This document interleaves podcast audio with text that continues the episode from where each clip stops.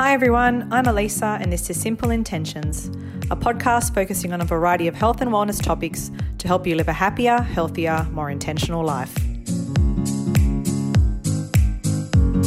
Join me as I interview a variety of health and wellness specialists who share their knowledge and some fantastic tips on how we can better ourselves and live a life of intention.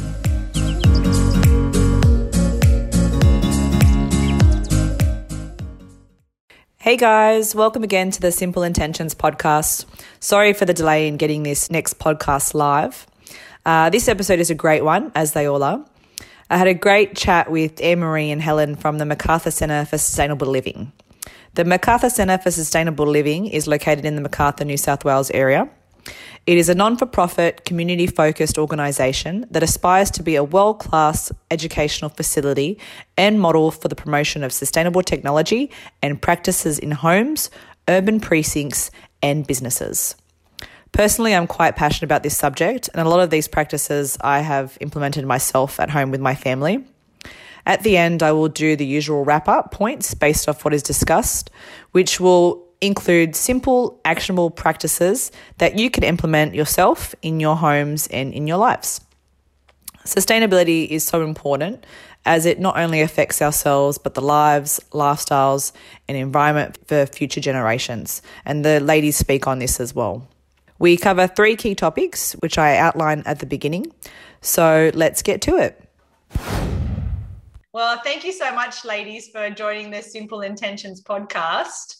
Thank you for being here and chatting to me today. So, we have here Anne Marie and Helen from the MacArthur Centre for Sustainable Living. And before we get into it, we'll just do a bit of an overview. We're going to talk about three key topics today. So, we're talking about waste in the home, plastics, and energy. So, and as well, we probably will touch on a few other things as we chat along, but they're the key three key things. So, welcome, ladies, and if you can, uh, to start off with, explain what does the what does MacArthur Centre for Sustainable Living do? Oh, okay. Well, um, thanks for inviting us for the podcast. We're very pleased to be here, and and thank you for your interest. So, the MacArthur Centre for Sustainable Living is a registered charity and it has the aim of educating and demonstrating sustainable living practices and technology. Um, we do cover the four pillars of environmental sustainability as well as social cultural sustainability as well. Mm-hmm. Um, so we do focus on things like water efficiency, energy efficiency. We use loads of solar and wind power on site um, waste management, which is a really key area uh-huh. for environmental sustainability and something that all of us can contribute to or um, uh, be part of, you know, reducing the waste streams that we have in our communities. Yeah. And uh, biodiversity, which we show through our uh, bushland on the site, as well as our produce producing gardens, vegetables, fruits, herbs, that kind of thing. So we do a number of workshops around those areas with a real focus on waste management and um, biodiversity. We also support other local charities in the region like Big Yellow Umbrella. Um, we also support charities that do community development or personal development through the use of our site as well. And when we share the site with Men's Shed Narellan, so it's a really great community centre also. Um, so that's who we are. We run school excursions, we run adult workshops. We have a preschool program called Little Explorers that we run on Thursdays and Fridays, which is like a supported play group where kids get to come and have some fun, but they learn all about sustainable living at home. Um, and most importantly, so do their parents and guardians. So mm. that's our evil plan. Yes, yes. Get the kids, we get the parents too. Osmosis, yeah. Yes. Love it. I've been to, um, I, be, I, went, I came along, this is a few years ago now, to the worm farming and composting workshop. And um, at the time, uh, I had just moved into suburbia. I'd come from living with my parent, um, sorry, my in-laws in mm-hmm. Rossmore, and um, we yeah moved to suburbia, which was a bit of a difference. and we hadn't composted. I remember my husband saying to me, like, we can't compost in suburbia. It's not going to be the same thing. And I came along to the workshop and learned more, more about it in detail. And we started it up. And it has been so great for our waste wise. We reduce the waste going into our bins by so like I think more, more than half almost really. And we can use that source. So it was it was a great attending the workshop we got a lot out of it. And um, yeah put into practice which was wonderful. So well if we could magnify that by a couple of hundred thousand yes. that would be doing a great service for all of us um, short and long term. So i'm so glad that you got something out of that as well. Mm. and you probably learned to the how, how easy it is really yes. and it doesn't have to take a lot of time. Are you using your compost when it's um, reduced down and broken down into your yes. garden yeah so we have a we have garden beds and so we use so we've got like the compost bin with the little um, latch at the bottom so yep. we just picked up from Bunnings, and um, yeah, so we just lift that up, and then when we turn over the soil after each uh, season and put in the new yep. crops, we add that in into the rotation. So and it's lovely, and we we always say that when we do that as well, um, the soil almost feels like sand. It's like so. Yes lovely it's just so um yeah it's yeah. it's it's really really nice you're you're not buying um compost or soil no. from your local garden supply. So you're reducing your reliance on plastic packaging yes. at the same time. So it has lots of run on benefits um, um, in lots of different areas rather than just the soil and, and organic waste side of things. So that's terrific. Yeah, 100%. So that's a great way then to kick off. Let's chat about waste in the home. Well, we kind of focus on three areas of waste in the home, and two most particularly, which is um, food waste and plastic waste, but textile and clothing waste is a very fast growing waste stream in our communities. Um, so we're trying to cover that as well. Yeah. But most of it is around food waste is still the number one waste stream in um, residential waste. Um, if you, you want a little bit of a, a fact there, mm. it's um, something like in New South Wales, $10 billion of edible food ends up in the red bin um, every year and that sort of equates to around about $3000 per family so wow. if you are not managing your food as well as you could you could actually just be throwing money into the red bin which um, we always say for one of anything else, um, waste management and doing it properly can save you a lot of money, and therefore that money can go into other things like a holiday or something else you want around the house. But then it has the flow on effect of being beneficial to the environment um, and that has the long term effect as well. So you've got a couple of things that you, you're dealing with at the same time. So we do run adult workshops um, where we do lots of food preparation, but the underlying feature of it is it's all around about loving your leftovers, how to use what you've already got. But we also do specific um, training on what do we do about food waste? So I think the really interesting thing in Campbelltown, they did a bit of a survey a couple of years ago where they surveyed the contents of red bins and found that nearly 50% of the red bin content was in fact food waste. And the majority of that, like you found out, could be used to make um, soil enhancer for your gardens if you worm farm and, and or compost. Um, but we like to try and take it a step back to go, well, what could you do not to create that much waste in the first place? So the real focus is what can we do to reduce or before we reuse or recycle? Because that's the top of the, the waste management um, approach is how can you refuse or reduce so you're not creating as much which mm-hmm. means you're not spending as much.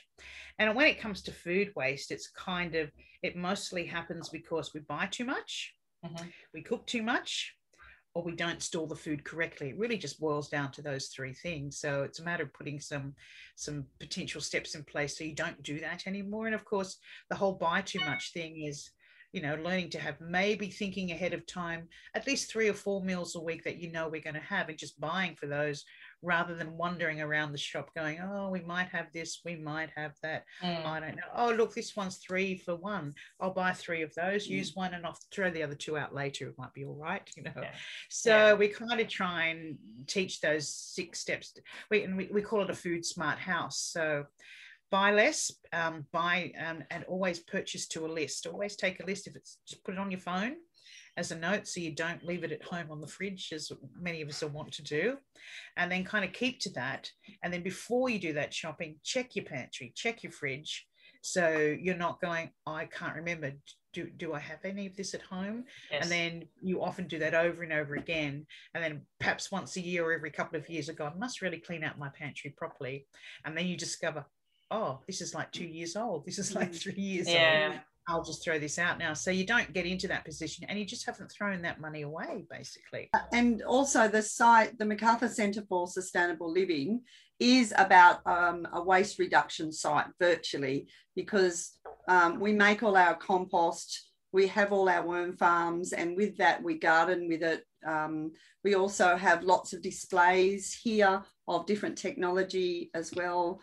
And it, we show people what to do with different building materials rather than just put them on curbside clean up. You know you can make gardens out of them or we've got a display of a bathtub that you put a garden in and a, a sink and a toilet. You can do amazing things with your waste rather than putting it out in the bin the red bin or the curbside.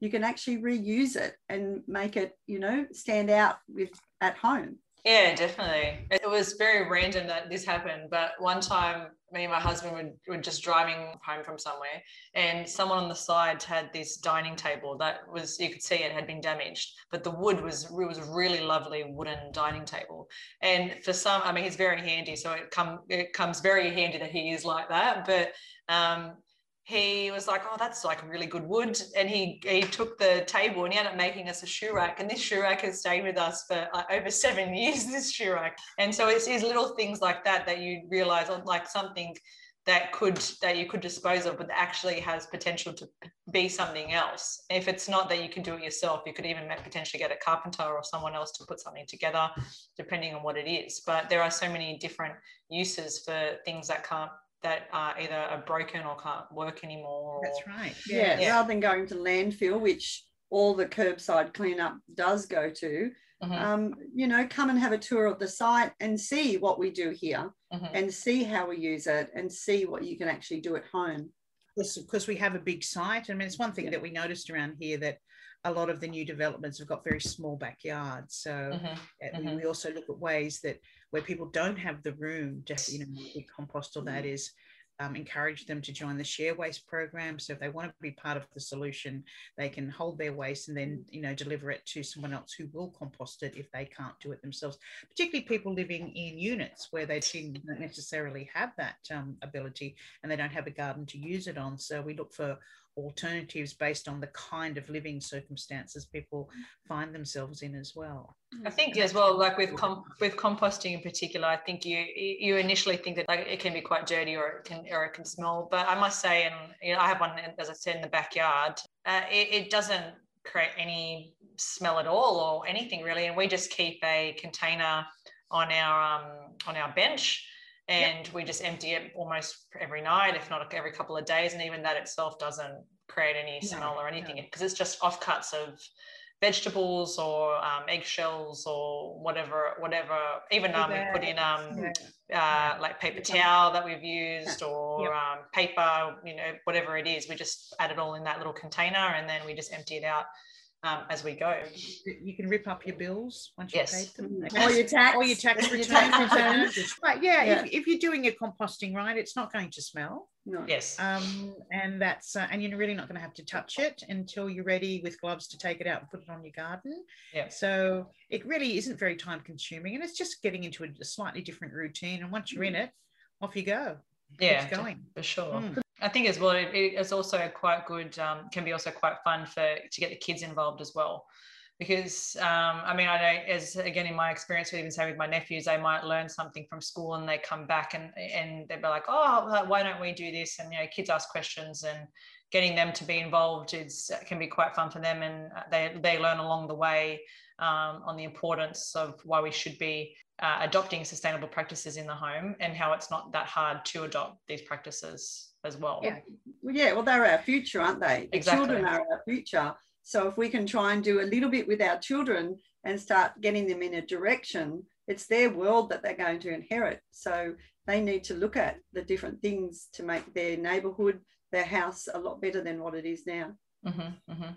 So I know a big part of what you guys teach is the understanding the three bins uh, as well. Is there anything, any commentary that you can provide us with in terms of the bins, like in terms of um, using them correctly? Are there general misconceptions on how we use our three bins and how that we have been potentially doing it wrong?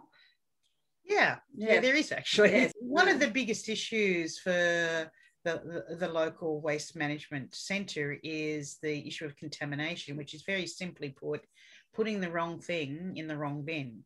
And therefore, you've contaminated the load and it's going to end up in landfill, whether or not it was in a recycling bin or a garden green bin, a green lidded bin. And that's the biggest issue. And, and some of the major issues around there are things like um, used nappies. Oh. And will often find their way into the wrong bin, and people seem to get a bit confused about oh, but there's paper content in here, so maybe I'll put that in the yellow bin, which of course, no, it really, really does need to be in the red bin because um, there is still some handling of waste at the recycling centre um, after it goes through its processes, so it becomes a health issue. So putting the right things in the right bin is really very useful from um, making sure that your load doesn't end up in landfill. So uh, at the moment, the, the green bin is fairly straightforward with garden waste. We don't put anything else in that. But I think one of my favourite stories from Suez is when they found and emptied it out, and there was half a motorcycle Cycle. in there. Yeah, so that just gives you some mm. ideas of what they're trying to deal with, where either people are confused or they didn't know where mm-hmm. else to put it. So I thought, oh, I'll just throw it in the, the green bin, green and, it's somebody else's problem to deal mm. with, not mine, sort of thing. Yeah. But that's that's an unusual one. Yeah. really mm. I was speaking to someone from Visy who was at a at one of our workshops just last week was saying um, they've got that the machinery has improved so much that you know if you leave a staple in paper in the yellow bin that their machines will pick up just one staple with their really high uh, capacity magnets okay. but what they find gums up their works all the time is polystyrene people putting polystyrene in the yellow bin it can't go in there mm. Okay. okay. At the moment, it either has to go into the red bin, which is a pity because it's a plastic and it's going to be sitting in landfill for another 400 to 1,000 years and just breaking into microplastics. Or if you can manage it, a great way that you know it will actually be reused again is to take it to the closest community recycling um, or um, recovery centre. And the closest one to us here is uh, in Rose Street in Liverpool. And they have a special machine that will take the polystyrene, take all the air out of it because it's basically just puffed up, you know, plastic molecules, and then send that back somewhere that it will be made into new polystyrene to wrap around your computer or new TV oh, or wow. whatever else or when you purchase thing. It mm. can go into that, but really, so you're not they're not making because you think about all of those white goods and those electronic goods that are always sent out with heaps of polystyrene because it's a really great way of cushioning them from transport mm-hmm. hazards. So um, so if we could sort of say that one. Yeah, um, I guess the other thing, there's a bit of confusion about the kinds of plastics that can go into yellow bin. I think people are really good with things like aluminium and we have a, um, a return and earn kiosk here on site so your cans what else have you can be returned here and if you've got a few pennies to spend you can even donate what you're returning here to us at mcsl um, there's a bit of a confusion when it comes to soft plastics, your plastic bags or your biscuit wrappers or your chip wrappers. They can't go into the yellow bin because the current machinery for us can't deal with them and it basically gums up the machinery. However, that soft plastic can absolutely be recycled. And that's where your Red Cycle program comes in, where you take it down yourself to your local Coles or Woolies and they'll have a bin there. And that gets set down to a business in Victoria called Replas, which turn that into a range of wonderful products. We've got some outdoor furniture here made from recycled okay. soft plastics that's diverted 160,000 plastic bags from the waste um, stream into usable, but they do concrete, like a green mm. concrete. They do bollards, walkways, wicking beds, planter boxes, um, safety or screens, all these sorts of things and I mean, there's a beautiful thing there. So it is more like the circular economy working, but they're Australian jobs because it's an mm-hmm. Australian company using Australian waste. Yeah. so that's something we can all participate in. That's pretty easy. And it's just a matter of keeping a little bin or a bag in your kitchen or your pantry. And then every time you go shopping, just popping it into the red cycle bin down at Coles or Woolies. And once you take all of that food waste out of your red bin, all of that soft plastic waste, you'll discover that well, there's not much left for the No. that is Mm. really That's the, what we're things. trying to do. Yeah. Yeah, going Yeah. down into landfill Mm. because um, over time, if enough of us did that, then there wouldn't need to be as much land set aside for Mhm. landfill sites, and it should technically mean a reduction in uh, the cost over time, which should technically reduce some of our council fees over time because a lot of that goes into waste management.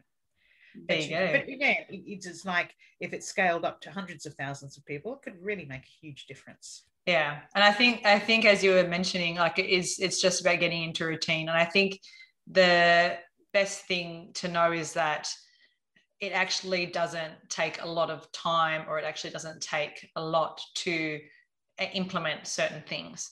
So, as you're saying, like it might just be setting up a, a separate bag or a box or something for you to put in all your soft plastics, or to just have a container on the you know the bench top that bench, you can Yeah. put in you can put in um yeah yeah you know your fruit and veg your little the cut-offs and the and Yeah. the egg scraps and all the And rest that way you're, you're sorting your waste You're as sorting you your go, waste. Yeah. So it's not a big thing at the end of the week to go, oh God, I've got to go through the waste. It's already done. You just to the right place or put it in the right bin. Yes. In terms as well of with the um with your recycled goods there also is the misconception of like some people like you don't actually clean the like say it might be um like your milk carton that you just finish it and you just put it you know chuck it in the in the yellow bin. Are you meant to be cleaning these or even say if it's like a tuna tin or whatever whatever it is that you're are you meant to be cleaning these and then popping them in? Or can you just pop it in dirty like can, you can just pop it in. I mean, it will go through a process. Well, at the end of the day, will include um, a lot of hot water or heat being injected through it. So that will deal with that. However, if you do rinse it out, it means your yellow bin is not going to stink over time. oh there you go So you never really need to to clean it. It's just a rinse. Yeah. And if you rinse it, that means all of those bits and pieces that will just sort of settle at the bottom of the bin won't really happen. And over time, that's disgusting smooth sm- smell, smell will happen. yes So if you rinse it, you, you don't have to, but it will Mm. just mean your bin will stay smelling a little bit um, less offensive when you open up the lid. So that's to us is the only reason. But we've been told um, by Suez up there at Spring Farm, so there's really no need to Mm. clean it. so clean it okay that's good to know there you go Rinsing is better for for for yourself you well. house. the Yeah. house and around the house. So yeah. that would be our suggestion. If you can, just Mm. rinse it quickly. And just wait till you last till the end of your wash up cycle in the sink and just rinse everything you're recycling at the end and just drain it and then put it into the yellow bin. beautiful And don't wrap the yellow bin. So Anne Marie, I think, likes to put it as a yellow bin, your recycle bin being nude.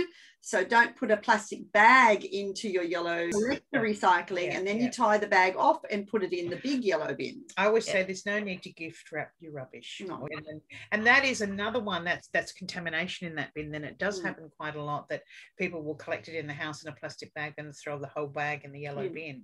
But it's the same thing as really it's a bit of a certainly don't put a big Otto plastic bag that covers the whole bin. It's not necessary. It's just adding to the plastic burden.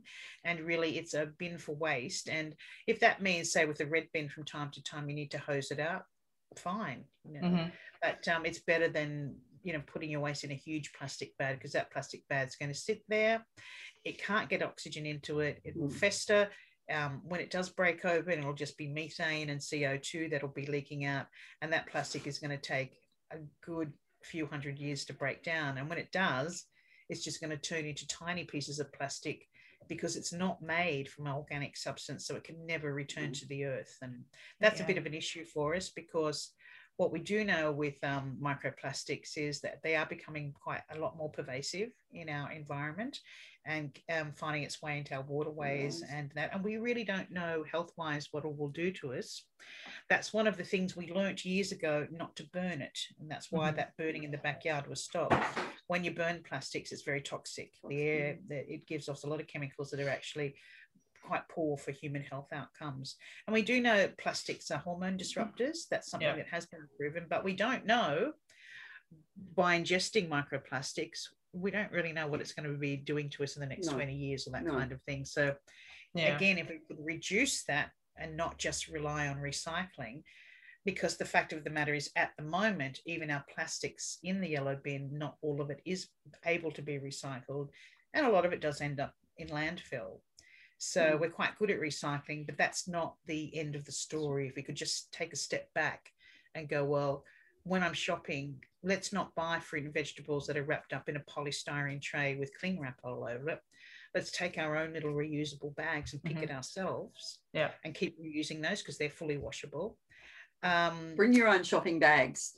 Don't Yes. get new plastic bags every time you go shopping. no, Yeah. um, and things like get a few things in your house so you don't need to have cling wrap in your house. Yes. A couple of bowl covers that are usually made from canvas and vegetable starch. Okay, I've got you those do- um those beeswax ones. Yeah, beeswax They're- wrap. uh, I have again had them for years, and you just Yeah. if they do get dirty, just wipe them down, and yeah, you just keep Right. using that. They yeah. will eventually run out of wax, Mm. so Yeah. you might have to do them. But if not, um, they're made from just cotton or a cloth that is organic, and it will eventually break down. So it's not quite as an issue. But um, you can't use your beeswax wraps just so people know for meat or fish Mhm. because they, they're not really strong enough to manage those. And that's why having a couple of other things like investing in a good set of reusable containers for your leftovers or for putting fresh food in so it will last longer before it goes off is a really useful thing. And then you're more likely to take advantage of your leftovers as well, Mhm. or some of your other things like your, your veggies and that not going off so quickly if you don't get to use them in time.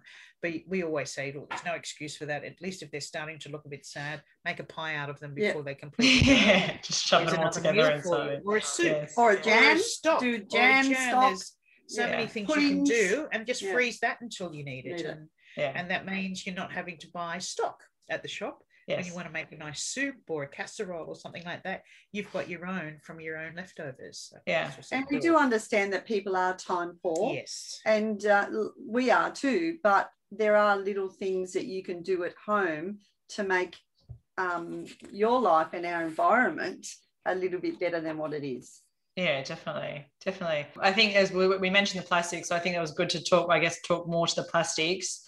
What are some practices additionally to the ones that you have mentioned that we can reduce plastics in the home or even just in general? You did uh, mention as well the importance of reducing them, long, of reducing them over time as well. But could you speak a bit more to the plastics? Okay. Well, with um, your soft plastics, we talked about the Red Cycle program. If you can't avoid purchasing, and let's face it, if you're going to buy a pack of biscuits or a packet of crisps or chips, that kind of thing, they're all um, are packaged in plastic. So it's not you, you you literally can't go down to the avoid it. supermarket now and take Yes. your tin and go I just want six of those five of those you can't do that anymore so you're probably not going to be able to completely avoid it so then it just becomes a matter of well how do I dispose of it so it doesn't end up in landfill so red cycle gives you an option on the soft plastics when it comes to other plastics um, the refuse or reduce is the top of the ladder for us to have a look at. So um, I gave the example of fruit and vegetables that are ridiculously packaged up. I mean, why would package bananas? Yeah. It's already Mm. putting extra plastic on. it. even even the So- bags that that you get i think some of them they are um you can recycle them but um i don't even put any of like if i go to get like three apples i just get three apples and put them in the Mm. trolley and then i just pop you know instead of putting them in the bag and then putting them in another bag yeah Yeah, and if you don't Yeah. like that, you can get these groovy little fruit and vegetable reusable bags that are made out of Yeah. cotton and what have you, and you just pop your things in there and then throw them into your shopping bag ready to take for the next time. Mhm. If they need a wash, they can go into the um, to the washing machine and be done there as well. Um, uh, using selecting your toilet paper, make sure it's always from a recycled fiber. Um, so it's not a fresh fiber. Um, so it's not being made completely new for you. We like at the centre to use Who Gives a Crap because it's a great name and it is Australian. great brand There's no plastic in their packaging at all. It's all packaged in recyclable paper. Okay, so that's um choosing that. You know, when you're going and if you need a new toothbrush, think about getting a bamboo one rather than a plastic one. So it's really looking at the item that you're about to purchase and go, oh, that's full of plastic. Uh, I could do something else there. Think about in your bathroom. What have you got in your shower recess? There's probably a shampoo bottle, a conditioner bottle. Um, you might even use shower gel or something like all of those are encased in plastic Mm. okay that will are able to go into the yellow bin but we know i mean and here's a bit of a sad statistic but of recovered plastics in australian waste at the moment they are trying to work on it but overall only about 4% of it is going in and being recycled here in Australia into new packaging. It's better for PET, which is kind of like your, your drink bottles and things like that, because of the return and earn program. That's really helped the recycling potential of those.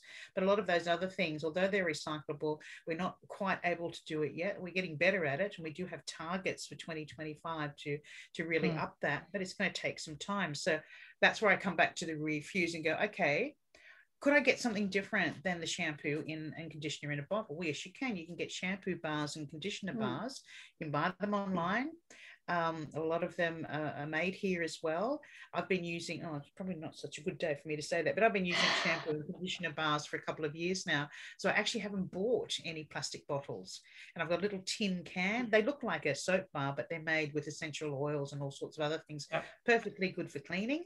And it means I'm not introducing more into the, the plastic waste stream because I'm just not buying it anymore. Another great thing to do is, and th- this is a little bit more time consuming, is you can make your own cleaners, your Mm. house cleansers, you know, as long as you've got um, uh, vinegar, uh, what is it, your carbon, what, what is it called? A bicarb, bicarb soda. bicarb. Yeah. lemon juice, um, a little uh, of your basic alcohol, because that's a great thing to kill bacteria and viruses as well. Mhm. Eucalyptus oil, tea tree oil, and make your own and reuse the spray bottles that you've already bought. And then you don't need to buy any more of those because you're making a very ch- much more um, economic way of doing your cleanse cleaners without having to buy all into all of the packaging and the marketing because you're paying Yes. a lot for that Mm. Yes. that's that's another option there to reduce your plastic. That's yeah, and that's, you're knowing as well what's it actually going into your cleaners. That's Whereas true. now you, you mean, I mean, you don't you look at ingredients when you're buying a food product. You never really look at what's sort of in any of the you know any of these cleaners. you just go, yeah, but I just need that. Well, so a lot of them are just really long words. You go, I've got Mm. no idea what. yeah, this no, and unless you really take the time to sit down and Google and to and you'd probably, probably be scared when you, if you did Yeah. Google. Well, So right. You go, "Oh, Yeah, I didn't yeah. really mean to put that on my face. Or Yeah. Yes. on my or that kind of thing. Mm. Um, if you're if you're a young mum with um, young bubble that sort of thing, you can consider getting something like recyclable nappies. So Mhm. you're um, and that might be something you might ask for for you if you have a baby shower. So Mm. please, can people buy me recycled nappies? So you've got lots of them. Or a Mhm. nappy So you service. Or yes. nappy service. It's Yeah. really yeah. cool. But um, but that's another thing to do. So you're not really having to get. Um, I'm looking. At a lot of people don't have time to do the old cloth nappies. No. Very understandable. Um, Mm. but the um, the the other big nappies that you buy, which will end up in the bin, that's a great way to divert all of that sort of waste out of the red bin because all you have to you can either wash it or you can replace the inserts into those recyclable nappies. And a number of stores are now starting to make those sorts of things available. Mm. Um, some stores have spe- special sustainability weeks where they'll have yes. a whole bunch of items made from, you know, tea towels from organic cotton, recyclable Mm. nappies, um, steel steel pegs. Ditch Oh yeah. when your plastic ones break down, when you need to replace them, use them until they break down. There's no point just Yep. throwing it out because well they're plastic. Um, when they're no longer usable or broken, um, buy steel ones to replace them. They'll last for a very long time, and when they do, they're highly recyclable. Metal is still a very valuable recycling material. So that's something else that you can do there as well. Um, I think that's a that's a big point too. Is to not just Yeah. like say you decide to make some changes. Is not to just uh, completely eliminate it or get or or add to the reduce. It's using what you have until and then when you That's go to purchase something, the next thing, then you think about what am I actually purchasing? Do I so say yeah, your pegs break down, or Yeah. say you finish your shampoo instead of just going then to buy your new shampoo, is thinking okay. Now it's the time for me to buy because I've run out. Is there a better alternative yes. and and then, and as you go along, that's what as what you do as you go along. And there's some really great shops, local shops, Mm. um, that do and can supply all these things that are organic or natural. Um, there's bulk whole food uh, sales, you know, herbs and beans and lentils and sauces that you can go to. So it's amazing what's now being developed out there for people that want to be a little bit sustainable um, to keep their families going. Yeah. We'll just do a, a note of caution about greenwashing that often you'll find things that have been labeled as Mm. greener. Yes. Um, and they might be greener, but they're still not particularly green in the way we want them to be. So make sure that things are not just degradable, they need to be properly biodegradable. And some of the biodegradable products won't degrade in a backyard compost, they'd need an industrial strength um, um, Ah, composting okay. system and heat there. Um, so we've we've tried a few different things here. We've tried things like bio bags um, to line. People still like to line their little bin in their kitchen. It's a hard thing to stop doing, understandable. But get something that's 100% made from vegetable fiber, and we've we've worked. We've discovered it will break down into a normal backyard composting system, um, or it's just good enough to put your because they won't last as long as plastic because they are made from a vegetable fiber, but they look like a plastic bag. Um, and it's an interesting thing because they're gaining a bit of traction. I've noticed in supermarkets that now other companies are doing, um, they're calling it Mm. biodegradable, Mm. but when I read them carefully, it's only 50% vegetable fiber and still 50% Ah. plastic. So once you start looking and you start your journey, you do need to read a few more labels and go, oh, that's better, but it's still not good enough because I can't compost at that because it's still got 50% plastic and I don't want the microplastic in my garden. Sort of yes. So look at, and if you can't find them locally, there's some terrific Australian websites where you can order online. Um, and they will often have a whole range of things listed in kitchen, laundry, bathroom, toilet, garden, um, lounge room, whatever it is. So to help you choose. Yeah. I think there's one. I um, think it, I believe biome is one. Have you heard? Have you ladies heard of that? one. Flora Yeah. and fauna is another Yeah. good one. So when you can't find it locally, and, and sometimes you can't, Can't. depending Yes. on where you live, and there's still a transition happening in our big supermarkets. So a lot of the big known brands are trying to make a transition too, but they some of them aren't quite there. So just be a little bit careful. I, I like the one. It's um. I think it's cling wrap, but it's called greener. It's still soft Yeah. plastic. No, Yeah. so sorry, mate. You know, just just if i can if you can say one thing can you ditch the cling wrap it's an evil product Yeah. Yeah. find things between your beeswax wraps your cloth covers um, your food huggers your silicon lids all of those sorts of things so Mm. when you've got a few things in the kitchen you go well i never need to use Yeah, that stuff anymore right. Mm. and if you need a cover like that go for alfoil because Okay. it's highly um, uh, recyclable and it is recycled so that, re- that that greener alfoil i will buy that because i know it's made from recycled alfoil and i know it'll be recycled again Yeah. but the plastic ones oh, Yeah. evil Yeah. stuff. I think I think the biggest thing is um, being able to break that habit and that Yeah. and that and that train and you know that that frame of mind and how you've been doing things for so long that Yes. and even say with me I have tried in the past to not line the bin and you Yeah. know you always seem to go back to go back to it but it is it's just understanding okay no don't do it you know or I try tried that in my home, and I was wise enough to go. I- I'm going to lose. I'm losing this battle. So okay. yes So now I get the bio bag. So Yes. even even though it goes in the red bin, it is going to break down because it's made from vegetable fiber, so it's Yeah. organic, and it will break down properly.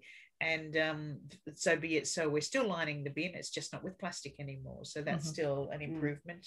But it is, you know, It's- at least it's a journey. Yes And if you start with one thing and you get that settled in, Mm. then you'll find yourself thinking, oh, what else could I do? And you just put another thing in and another thing. And then a couple of years later, you might be down the track and go, you know, I haven't bought any of that for two years now, Hmm. or I haven't got that. Or, you know, we have so little in our red bin compared to what it was, you know, two, three, four, five years ago. What a difference. So, you know, you, you're not necessarily going to get a gold star for that. that kind of No. but you would sort of go, well, I've been a role model to my family as well. So they can continue that because that becomes part of their routine um, and therefore it goes on and it goes on and it stretches out across the community. So, but it is a journey. Um, so I would always say, don't try and do everything at once because you will give up because it's too, you know, it's too much to change all of those um, um, routines all at once. So Definitely. do one Yeah. thing, Little, then add another thing, Yeah. add another thing, add another thing, definitely and then once you've you know looked at some of the sites, they will present alternatives to you. Go, oh, I didn't know you could do that. Mm. I'm getting that next time. I should mention that we'll be running a number of plastic-free living workshops for. Great. Campbelltown In Council July. over Plastic Free July in all of their libraries. So look out on the council's website to Mhm. make a booking for any of those, and we'll go in and sort of talk about what the value of reducing plastic in our envir- environments might be to us and our health and our children's health. And I we have a whole bunch of uh, products that we can show that when you're ready to make a change, here are some of the things that are available that you can think Right. about. And then we have some useful, I'll, hold that up there, like little fact sheets and things that we can give to people that also have another links of where you Beautiful. can find them locally or on the website to help you on that journey. I think it is. It's just it's just sometimes we're just taking some time just to do a little bit of research as well. I think wa- once you are educated, you then are able to make better choices and take better steps forward. And as you said, it's not doesn't have to be a complete overnight. It's just a slow burn, and it's just let's just start off by just say, you know what, we're just going to start off with a compost and or just something small like that or Exactly. something as simple as not getting the plastic bags when you're going to the supermarket it's just something Yeah. so simple as that just that one small change will make a big difference in the long run Yeah. And, and we Little try roll. and keep up and do the research so we can sort of package it together for you to save you a bit of time to say, okay, here's the info, here's some of the things that are available. Yes. Go for it. So so anything else with plastics that you think that to, to know we sort of think- I covered think- quite a lot there I think that that's thinks- enough. Yeah. And Yeah. there are now lots of options available. But, yeah. So yep I was just going to say plastics. We often forget about that, but a lot of our clothing is made out of plastic as well. ah yes clothing as well yes that's a good point Polyester, microfiber, they're all plastic derived as well and suffer from the same problem that they can't break down over time because they're not an organic substance and they will just turn into microplastics over time. So just, just make a note that um, clothing waste is one of the fastest growing waste streams in Australia. Mhm. And we're buying, apparently, according to McKinsey, 60% more clothing now than we did back in 2000, but we're throwing it out much faster Mhm. and there's often items that end up in landfill that have been maybe worn once or twice if you're lucky so i mean our big focus there is about it's about the refuse or reduce side of things and Yes. saying you don't need it don't buy it. And if you're going to buy it try and make it last for the long term because fast fashion is the term that's been given to it. Some of the things we buy seem cheap but they only seem cheap you know so Yes. they don't last Yes. very long they go out of shape and it's often if it is cotton made from cotton that was produced in a way that wasn't very sustainable in the first place and is sort of robbed another community of their water supply Mm. sort of thing so so think about that and of course that's where buying pre-loved clothing is a great idea sharing having sharing Yes. like i don't want to wear this anymore it's perfectly good quality let's have a clothes share swap It's funny. I was talking to my sister this morning, and um, my my daughter, to be honest, haven't really bought her really many clothes because one of the girlfriends at work and cousins and so forth have given us so many, uh, you know, clothes from their little ones that some of them didn't even didn't even wear because they grew out of them way too quick, Yeah. or it was they got given it as a gift and it was the wrong season and they grew out of it, and so the uh, and so a lot of um, yeah, a lot of things can be shared around like like that. Even um, I don't have a boy, but my sister's given me a whole heap of boy clothes. If one day I did have a boy, and then just hasn't gone to waste. So funny you mentioned the clothing because I spoke to um, one of the previous podcasts was with a fashion stylist, and she was saying even purchasing your clothing uh, just by being a bit more being smarter in your wardrobe, um, you don't you wouldn't need to be buying as much just by you know purchasing key pieces or um, and Exactly. s- spending well. And I guess that's with everything as well. It's not just fashion; it's with the food, it's with everything. as well And it's Yes. just not within fashion, it's within furniture and, Yes. and bedding and cushions and, And sheets and all sorts of carpets. window coverings It's just all of those amazing now what is re- being reduced within plastics and now, you know, coming out with different alternatives that you can actually purchase. Yes, yeah. All right. Um, third uh, topic that we were going to cover was the energy, which I think is a bit of a scarier sort of one. I feel that it's a bit of a harder one. That topic. Yeah, look, we, we've tried to think of it in okay, there's a high cost way of um, reducing your reliance on fossil fuel energies, derived electricity, and that kind of thing. Mhm. But that's not open to all of us. So No. we um, go, okay, it's great here. If you want to come and have a look here, we've got a Hmm. 15 kilowatt system, we've got a battery. Um, we've even got an electric vehicle charger on site here as well, free for anyone to use. So um, we know there's a few EVs locally because we have about mm. six to 10 visits per month where they're using our electric vehicle charger. So there are a few people around, but you know, it's pretty pretty low in Australia at the moment. We're kind of, I love that statistics. Mm. Last year, Australians as a new car, 0.7% of new cars purchased last year were EVs in Australia.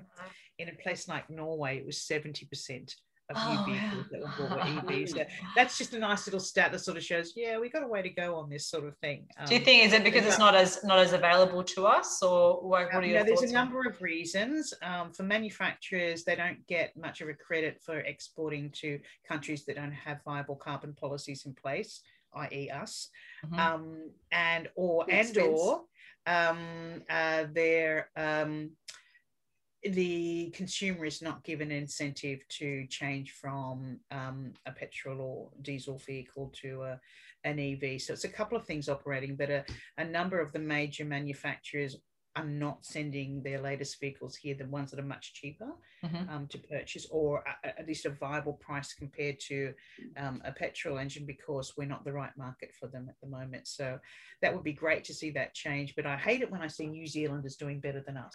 There's a lot of people think that it's so easy just to pull up at a service station and fill up with petrol rather than because they don't realize that there's EV chargers now everywhere yeah. um, at petrol stations in centres like this that you can top up your car with um, power, with you know so we do solar um, but there's lots of facilities yeah. that they can top yeah. up their their cars. and technically your home is an EV mm. charging mm. centre because you can you can just stay overnight plugged in mm. mm-hmm. to a standard charger it just takes longer but you don't have to drive anywhere you just as you get home and that at the moment, according to the EV Council, is where most of charging happens for EVs. It's at home.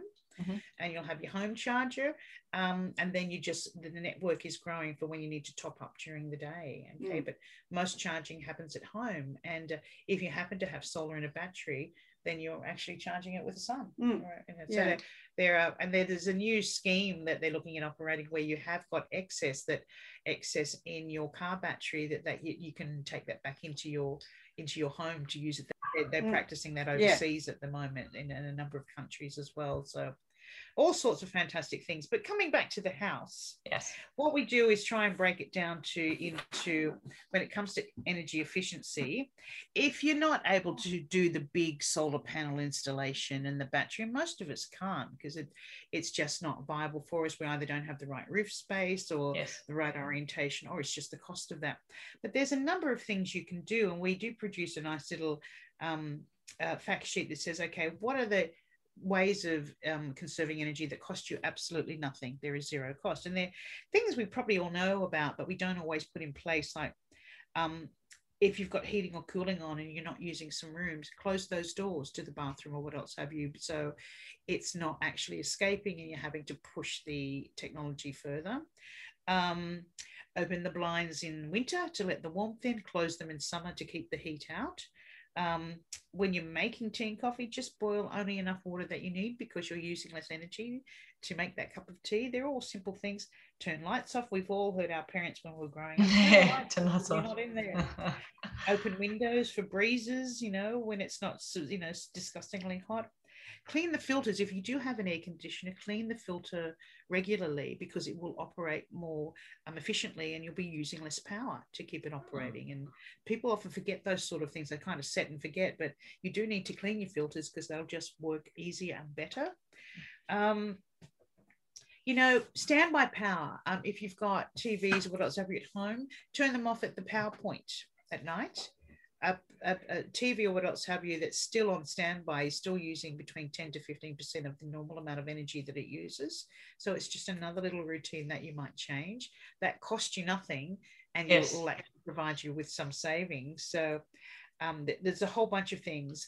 Um, if you can, and this is not always possible, um, clothes dryers are the worst use. Anything that's got a heating element in it needs a big burst of energy to get it going. So if you can go without the clothes dryer, try and use the line or an undercover area Mhm. um, as often as you can and just use the clothes dryer when it's like desperately necessary because we've had three weeks of consistent Rain. rain or something like that, which can happen. which is you know. great. We want Yeah. the rain. Yeah.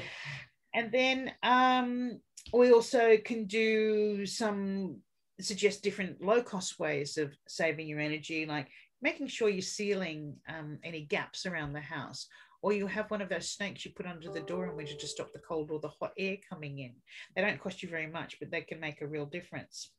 Um, install whirly birds or solar stars in your roof so your the air in your roof space is constantly being refreshed, particularly getting the hot air out. And so, and they're not massively expensive to do that.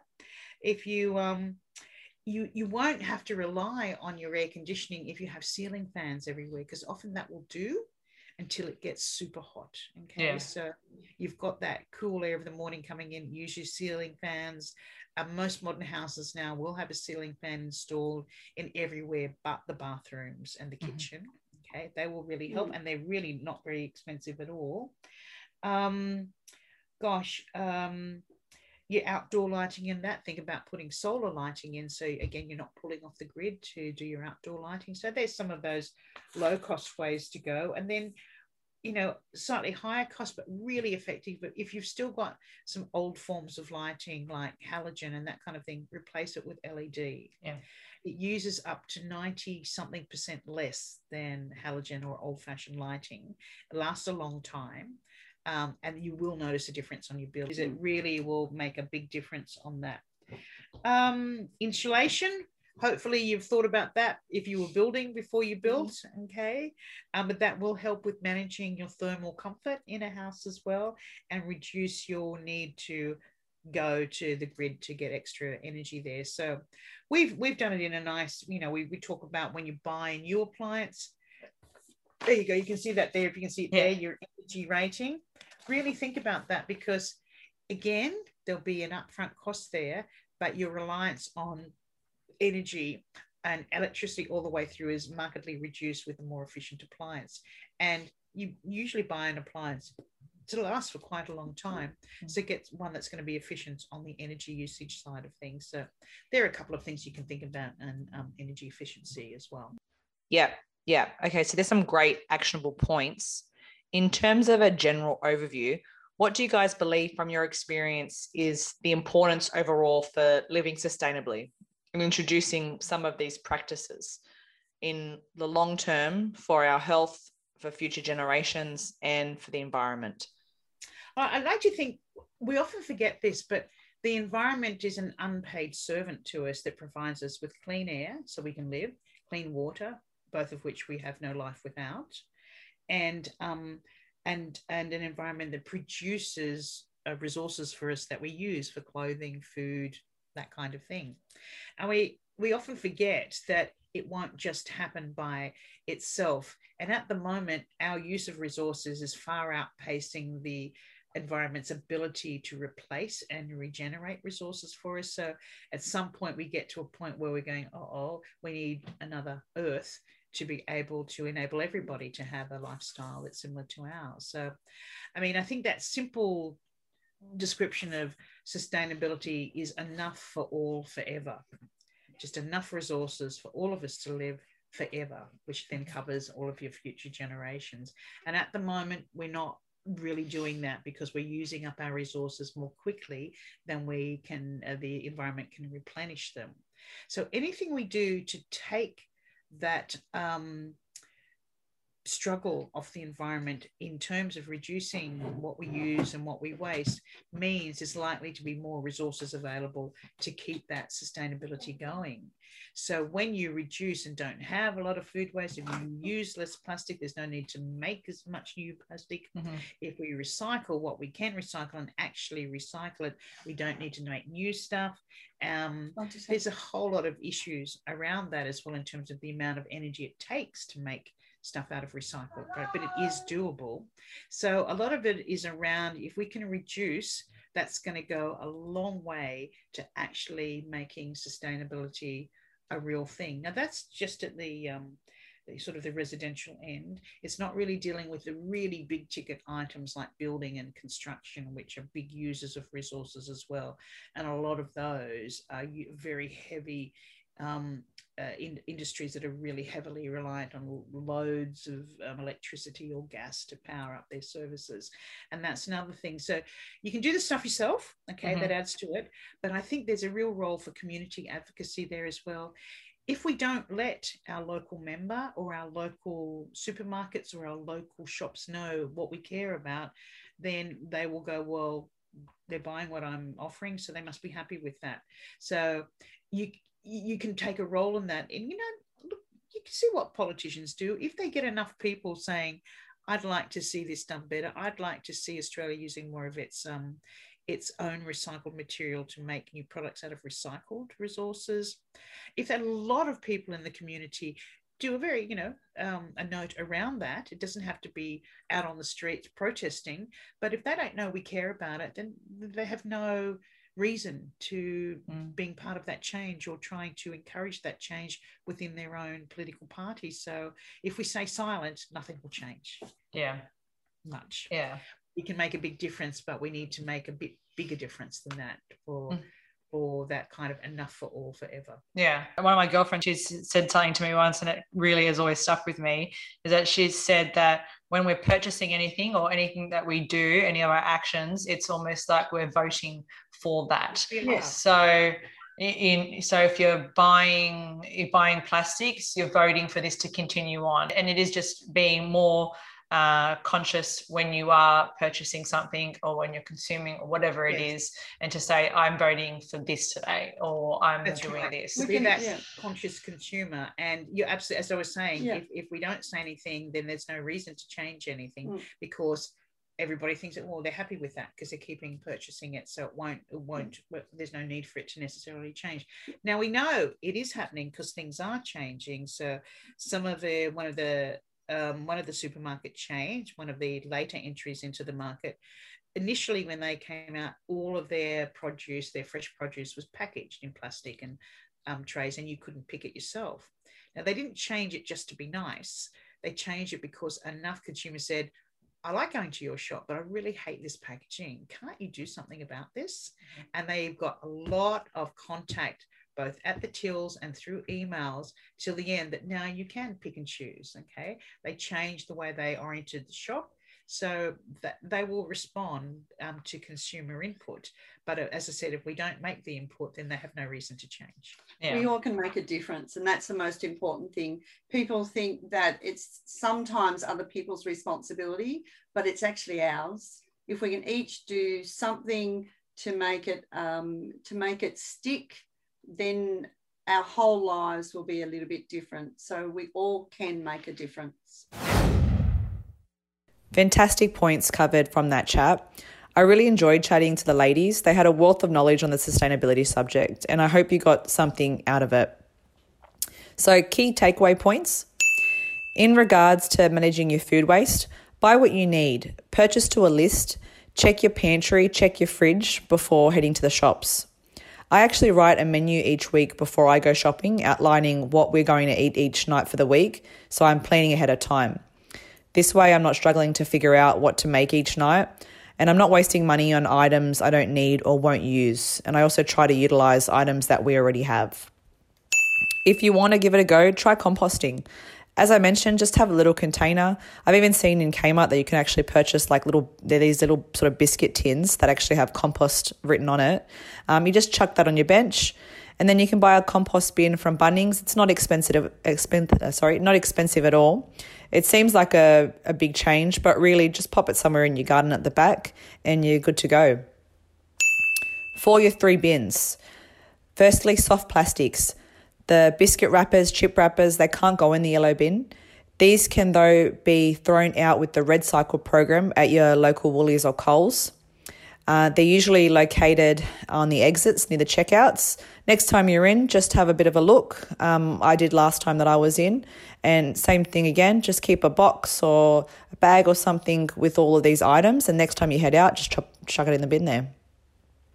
So no plastic bags in the yellow bin and don't bag your red bin, it's unnecessary. Also, look for ways to reduce items instead of the council pickup. Create garden beds, shoe racks, whatever it is, just give something a go. With plastics, try not to buy veggies wrapped in plastics. Bring your own shopping bags, buy bowl covers, have reusable containers for leftovers, there's beeswax wraps, so many other options.